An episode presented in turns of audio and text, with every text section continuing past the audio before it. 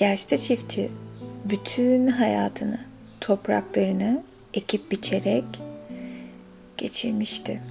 Ve şimdi oğullarının bu arazinin değerini anladıklarını görmeden hayata gözlerini yummak çok zor geliyordu. Oğullarının gözlerinde yalnızca parayı görüyordu. Babaları ölür ölmez çiftliği satıp ellerine ne geçerse onunla şehre taşınmak için fazla beklemeyeceklerini biliyordu. Ölüm döşeğinde bir nefes daha alabilmek için çabalarken tek düşüncesi buydu. Başucunda bekleyen oğullarına bir hazine var. Bu çiftlik arazisine gömülü bir hazine. En büyük umudum onu bulabilmeniz diye fısıldadı. Hazine lafını duyan oğullarının gözleri merak ve heyecanla yuvalarından fırladı. Ama bir soru sormalarına fırsat kalmadan babaları son nefesini verdi. Babalarını gömer gömmez daha kürekleri ellerinden bırakmadan mezarlıktan çıkıp çiftliğe yol aldılar. Ve kazmaya başladılar. Haftalar boyunca durup dinlenmeden çiftliğin toprağını kazarak alt üst ettiler. Aradan üç ay geçmesine rağmen hazine falan bulunamamıştı. Yorgun ve çaresizdiler. Şehre taşınmak için çiftliği satmayı düşündüler. Ama o yılın vaktinde bütün çiftçiler yeni ekinleri dikmekle meşguldü. Toprağı zaten kazdıklarına göre babalarının sakladığı tohumları araziye atmaya karar verdiler. O yıl arazi büyük bir hareketle kazılıp sürülmüştü. Önceki yıllara göre çok daha fazla ürün verdi. Ve çiftçinin oğulları hasat zamanında çok iyi kazandılar. Sonra babalarının son sözlerini yeniden akıllarına geldi ve arazinin bakmadıkları bir köşesi kalmamış olabilir mi diye merak etmeye başladılar. Böylece bir kez daha bu sefer daha da derin kazarak yeniden gömülü hazineyi aramaya başladılar. Ertesi yılın hasadı daha da bereketli oldu.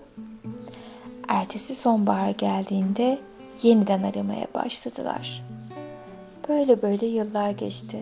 Büyük bir gelir getirmeye başlayan çiftliğe iyiden iyiye yerleştiler. Evlendiler, çocuk sahibi oldular. Çocukları mevsimlerin ritmiyle yaşayarak çiftlikte büyüdü.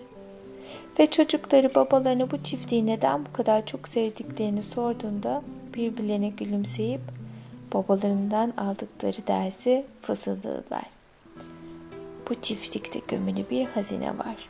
Çalışma, sabır ve sevgiyle ortaya çıkıyor. Yoluna devam et. Bazen üstlendiğimiz bir işin gerçek anlamını fark etmemiz yıllar alır. Mantıksal sebeplerle veya maddi gelir sağlamak amacıyla girdiğimiz yollar bize bazen yeteneğini keşfetmene sebep olabilir. Hayatına daha fazla anlam katabilir. Masallar bize sadece önümüzdeki yolu yürümemiz için geleceğin getireceklerine güvenmeyi hatırlatır. Yola devam et. Çok geçmeden öğreneceksin. Mehmet Usta mahallede sakinliği ve yüzünden eksik olmayan gülümsemesiyle bilinen yaşlı bir bakır ustasıymış. Her sabah küçük dükkanın kepeklerini kaldırıp kapısını açtığında çalan küçük kapı çıngırdağı onu selamlıyor gibi gelirmiş. Babasından kalan bu küçük sıcak iş yerini çok seviyormuş. Raflar bazıları yeni, bazıları babasının zamanından beri alıcılarını bekleyen tencereler, bakraçlar, tepsilerle doluymuş. Bu dükkandaki sesler ve kokular Mehmet Usta'ya kendi evinde hissettirirmiş. Özenle ve incelikle işlediği kapkacağın alıcısı çokmuş. Mehmet Usta kaderine şükredermiş. Kendi oğlu olmadığı için Mehmet Usta yanına aldığı çıraklara sanatını öğretirmiş. İşte böylece yıllar yılları kovalamış. Bir gün Salih adına bir çırağı olmuş. Salih bu işi öğrenmeye gönüllü değilmiş ve sürekli şikayet ediyormuş. Ustası hayatın her aşamasında yeni şartlara alışmanın zaman aldığını bildiğinden ona karşı sabırlı davranıyormuş. Ancak zaman geçtikçe Salih bu yeni hayata alışmak için hiç çaba harcamıyormuş. İşi öğrenmek bir yana sürekli sızlanan, hoşnutsuz biri olup çıkmış. Kapının çıngırağı çok gürültülüymüş. Taburesinin ayağı dengesizmiş. Toz onu hapşırtıyormuş. Başı kokular yüzünden hep dönüyormuş. Çekiç sesi yüzünden ağrıyormuş başı. Günlerden bir gün Salih bir yandan öğle yemeğini bitirmeye çalışıyor, bir yanda kendi yemeğini duyduğu kadarıyla mahalledeki diğer çırakların yedikleriyle kıyaslayıp şikayet ediyormuş. Usta işinden başını kaldırmadan Salih'e gidip küçük bir kese tuz almasını söylemiş. Salih dükkandan çıkıp dolaşmak için bir bahane bulduğundan bu duruma pek sevinmiş. Geri geldiğinde usta tuz kesesinin yarısını bir bardak suyun içine boşaltmış. Sonra bir kaşık alıp yavaşça suyu karıştırmış ve Salih'in itiraz etmesine fırsat bile vermeyen bir ses tonuyla ona bütün suyu içmesini söylemiş. Nasıl geldi diye sormuş usta. Usta nasıl gelsin yanıyorum boğazıma ateş bastı neden bunu içmemi istedin ki? Usta tek bir söz söylemeden paltosunu giymiş ve sahili küçük bir gölün kenarına götürmüş. Tuz kesesinde kalan tuzu göle boşaltmış ve bardaktaki suya yaptığı gibi bir çubukla karıştırmış. Sonra gölden bir bardağı su doldurduğu tuzlu suyu çırağına vermiş. Nasıl geldi diye sormuş. Çok ferahladım usta. Bu su o kadar tatlı ki on bardak daha içeceğim. Salih, hayat hepimize biraz tuz, çekecek biraz dert verir. Derdini seçemezsin ve herkesin başına dertler gelir. Ama seçebileceğin bir şey var. Sorunlarınla başa çıkarken bardak kadar dar veya göl kadar geniş olmayı seçebilirsin. Öğüdüm basit oğlum, göl gibi ol. Hayatta yaşadığımız sorunlardan kaçma. Bu yolda öğreneceklerim vardır belki. Hayatın anlamı karşımıza çıkan koşullara verdiğimiz tepkilerde gizlidir. Sen karşına çıkan koşulları nasıl karşılıyorsun? Sorunlarının çözümünü nasıl buluyorsun? İşinle ilgili, eşinle ilgili veya yaşadığın şehirle ilgili neler düşünüyorsun? Peki bu bütün sorunlardan kaçmak yerine bunların sana ne öğretmeye çalıştığını sorsan, mevcut koşulları düşündüğünde hayatın zorlu yanlarını kolaylaştırmak ve zorlukların ortasında biraz da olsa rahatlamak için başvurduğun yollar nelerdir? Belki bir dinginlik, belki bir meditasyon ya da kitap okumak, film izlemek, arkadaşlarınla sohbet etmek, hayal etmek. Okyanusa dönüşmezsen her gün deniz tutması çekersin. Uzak ülkelerden birinde bir kral varmış ve seyyah kıyafetlerine bürünüp şehrini dolaşmayı pek severmiş. Böyle günlerden birinde büyük bir inşaat alanını ziyaret etmek için durmuş. İşçinin biri ağlamaklı suratıyla bir yandan çalışıp diğer yandan nefes nefese söylenip duruyormuş. Seyyah kılığındaki kral işçiye Söyle bana arkadaşım seni bu kadar üzen, böyle şikayet etmene neden olan nedir? diye sormuş. Ben şikayet etmeyeyim de kimler etsin yabancı. Hayat bu mu? Bütün bir gün boyunca taş diziyorum. Nasıl sıkıcı bir iş olduğunu tahmin bile edemezsin. Ne insanı kamçılayan bir tarafı ne de bir keyfi var. Her günün bir diğerinin aynısı. Ne anlamı var ki bunun? Adama hak veren kral inşaat alanında biraz daha ilerlemiş.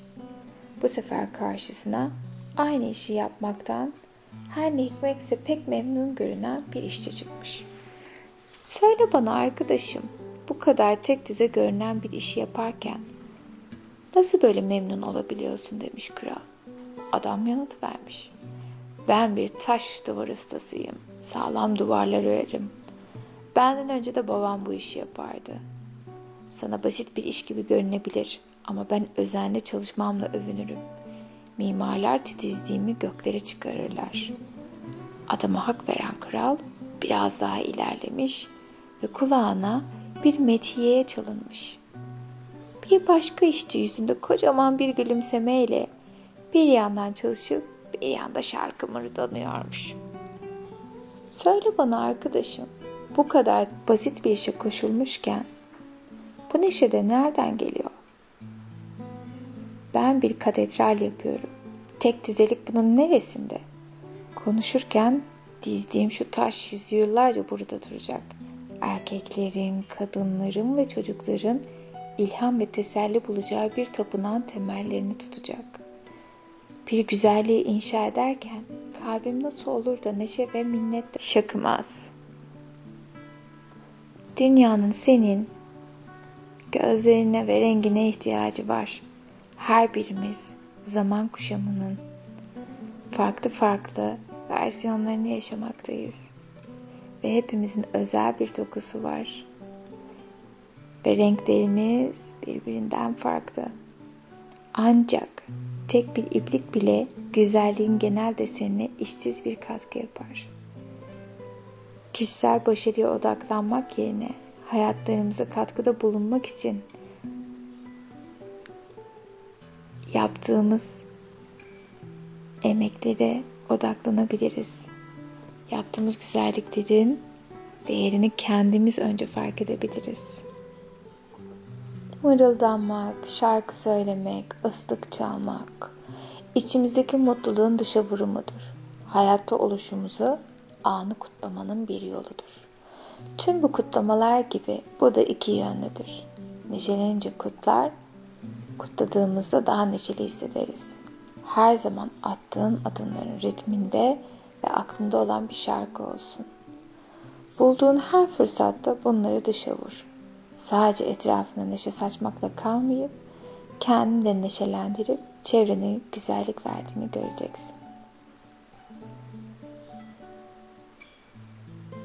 Uçsuz bucaksız bir ormanda bir kadın ormanda nefes nefese koşuyor.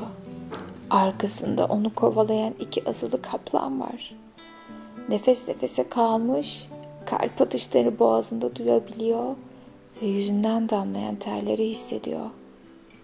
Ama her şeye rağmen kaderinden kaçabileceğini umarak var gücüyle kendini zorluyor. Sonra birdenbire bir uçurum. Kapana kısılıyor. Kaplanlar her an ona yetişebilir. Kaçacak bir yer arayarak etrafına bakıyor. Ve uçurumun dibine doğru uzanan bir ağaç kökü görüyor. Tutunup kendini aşağıya bırakıyor. Aşağı sarkmaya başlamasıyla beraber kaplanlar uçuruma ulaşıyor. Ve kadın dikkatle ulaşamayacakları kadar aşağıya doğru inerken onu izleyip öfkeyle kükrüyorlar. Kadın gülümsemek ve pratik zekası için kendi kendini tebrik etmek için ancak bir saniye vakit bulabiliyor. Aynı anda uçurumun dibinden gelen gürültülü tıslamalar duymaya başlıyor. Daha dikkatli bakınca uçurumun tepesinden yeşil çimenler gibi görünen şeyin aslında sürünen binlerce yeşil yılan olduğunu fark ediyor. Zemin onlarla kaplı. Yılanlar onu fark etmiş, ağızlarından zehirli dilleri sarkıyor. Başlarını çevirmiş ona bakıyorlar. Dona kalıyor. Uçurumla yerin arasında ağaç kökünde asılı halde duruyor. Yukarıda kükreyen kaplanlar, aşağıda zehirli yılanlar. Daha birkaç nefes almaya zor fırsat bulmuşken kulağına ufaktan bir kemirme sesi geliyor. Biri beyaz, diğeri siyah, iki sıçan asılı olduğu ağaç kökünü kemirmekte. Hapı yuttu.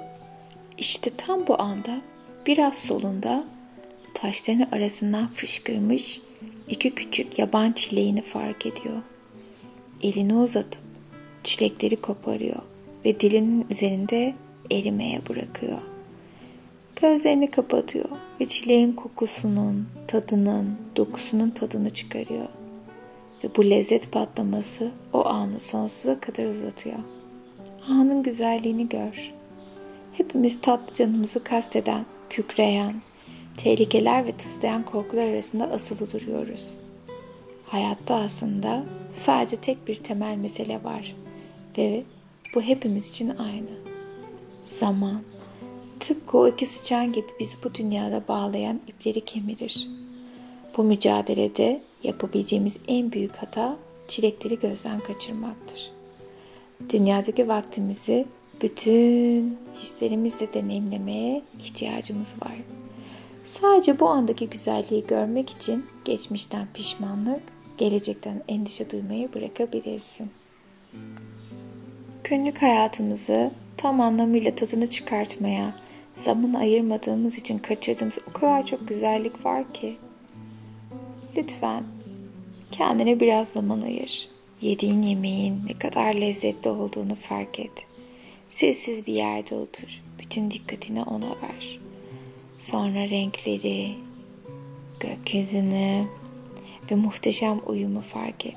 Şekillerini incele. Sonra doğadaki o güzel bitkileri kokla. Çiçekleri kokla.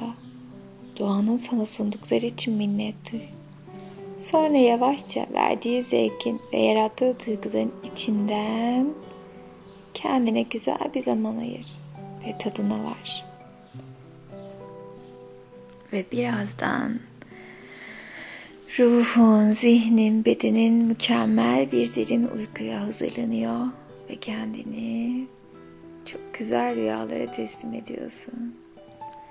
Bedenin dinleniyor, ruhun dinleniyor, zihnin dinleniyor ve kendini uçsuz bucaksız muhteşem güzel rüyaların içine bırakıyorsun. Ve sabahleyin uyandığında hiç olmadığın kadar mutlu, dinlenmiş, hayat dolu olarak uyanacaksın. Ve her geçen gün kolaylıkla derin uykuya dalmanın vermiş olduğu mutluluğu fark ediyorsun. Tatlı, güzel rüyalar.